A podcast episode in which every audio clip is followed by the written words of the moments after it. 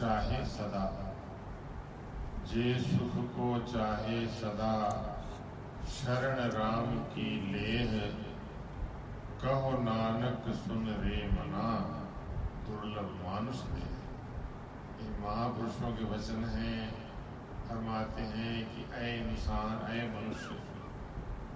तो अगर हमेशा का सुख चाहता है, सदा सुखी रहना चाहता है, वैसे तो संसार में हर प्राणी हर मनुष्य की यही अभिलाषा होती है, यही कामना होती है कि मैं मैं सदा सुखी रहूँ।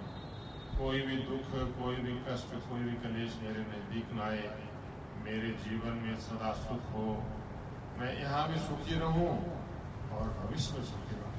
हर मनुष्य के दिल में कामना होती है और हर मनुष्य अपने जीवन को सुख में बनाने के लिए प्रतनशील रहता है।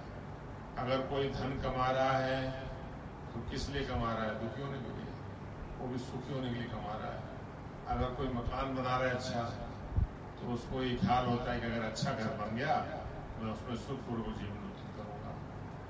तो जितनी भी कार्रवाई मनुष्य की होती है, वो इसलिए होती है कि मेरे जीवन में जितने भी कष्ट कलेश हैं, वो सब दूर हो जाएँ और मैं सदा के लिए सुखी हो जाऊँ। तो ये अभिलाषा मनुष्य की पूरी नहीं होती। तो महापुरुष समझाते हैं कि ये जो मनुष्य की ख्वाहिश है, अपने दुख मिटाने के लिए, सदा सुखी होने के लिए तो सदा का सुख कैसे मिलेगा? वो तो उन्होंने समझाया है कि जे सुख को चाहे सदा, शरण राम की ले। कहो, नानक सुन रे मना, दुर्लभ मानुष दे कितने सिंपल सादे, साधारण वचन हैं। और इन वचनों के अंदर सारे सुखों के राज छिपे हुए फरमाते हैं कि जे सुख को चाहे सदा शरण राम की ले।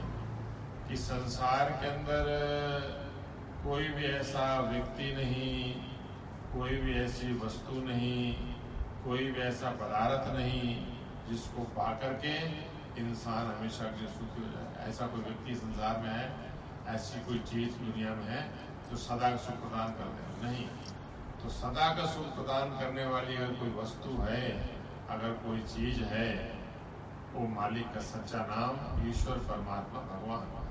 क्योंकि सब सुखों को देने वाले संसार के अंदर केवल केवल सतगुरु कह लो, ईश्वर कह लो, परमात्मा कह लो, जैसे कहा है कि सब सुखदाता राम है।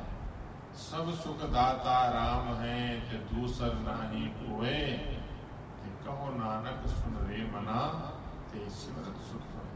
महापुरुष ने फैसला दे दिया है कि जब तक मनुष्य अपने दिल में जो दुनिया की मोह ममता है, जो मायावी ख्याल है, उनको दिल से खाली करके जब तक दिल में सदगुरु की याद, सदगुरु का नाम, मालिक की भक्ति वो दिल में नहीं बसाता, तब तक उसके सुख नहीं मिलते और पूर्ण रूप से सुखी नहीं होता। तो उन्होंने फैसला दे दिया है कि अगर मनुष्य चाहता है कि मैं सदा के लिए सुखी हो जाऊँ, यहाँ भी सुखी रहूँ, भविष्य में भी सुखी रहूँ। उसका एक ही तरीका बताया है कि शरण राम के लिए सदगुरु की शरण में जाकर के और सदगुरु की सेवा पूजा भक्ति करके अपनी आत्मा को हमेशा के सुख बना लो क्योंकि ये जो काम है सदगुरु की शरण में जाने का जो काम है, भगवान की भक्ति करने का जो काम है, सेवा सुमरण पुण्य कर्म करने का जो काम है क्या मनुष्य के अलावा और किसी योनि में हो सकता है? क्या किसी ने देखा है कि कहीं कोई गधे घोड़े कुत्ते कहीं मंदिर में बैठ कर प्रार्थना कर रहे हो? मांग की देखा किसी ने? नहीं। ये काम जो भजन भक्ति वाला जो काम है केवल केवल ये मानव शरीर में हो सकता है। इसलिए वो फरमाते हैं कि कहो नानक सुन रे मना दुर्लभ मानुष दे के इंसान अगर तूने अपना एक जीवन दुखों में माया में गलतान होकर के गुजार दिया, फिर तू कहे कि मुझे दोबारा मानव जीवन मिल जाएगा। कहते, नहीं, फिर तो तेरे को दुखों में, अगर इस जीवन को दुखों से गुजार दिया, दुनिया में संसार में गलतान रह करके, ईश्वर परमात्मा की याद को भुला करके, अगर ऐसे जीवन गुजर गया, फिर कहते हैं दोबारा नहीं मिलेगा। तो ये मानव जीवन ही ऐसा जीवन है जिसमें इंसान राम की शरण में जा सकता है। भगवान की शरण में जा सकता है सदगुरु की शरण में जा सकता है तो सदगुरु की शरण में जाकर के जो गुरुमुख जन प्रेमी जन आप जैसे भक्तजन सदगुरु की सेवा पूजा भक्ति करते हैं, उनके जीवन में जो है हमेशा जो दिल से जुड़ जाते हैं भगवान से सदगुरु से, उनकी अंतरात्मा के अंदर हमेशा प्रसन्नता होती है, हमेशा खुशी होती है, हमेशा चैन करा होता है। यहाँ भी सुखी रहते हैं। अगर इस जीवन में सुख है तो आगे भविष्य में सुख मिलता है। अगर यही जीवन इंसान नरकों की तरह गुजार दे, शांति में, बेचैनी में कलह कल्पना में तो आगे उसको क्या मिलना है? इसलिए महापुरुष समझाते हैं कि अगर अपने जीवन को सदा के लिए सुखी बनाना है तो सदा का सुख केवल देने वाले केवल केवल संसार में।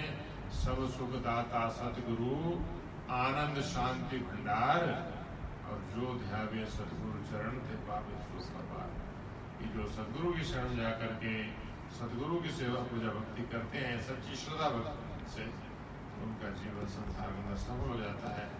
इसलिए हमारा सबका यही कर्तव्य है कि हमें भक्त के पूर्ण अवतार सदगुरु की शरण मिली हुई है। अगर हम अपने दिल में हमेशा सदगुरु की याद को बसा के रखेंगे, सदगुरु की सेवा पूजा भक्ति करेंगे तो भविष्य में आने वाले हमारे सारे दुख मिट जाएँगे। ये जीवन में सुख से अनंत से व्यतीत होगा और परलोक स्मर जाएगा लोक सुखी और हो बोलो जय श्री गुरु महाराज की जय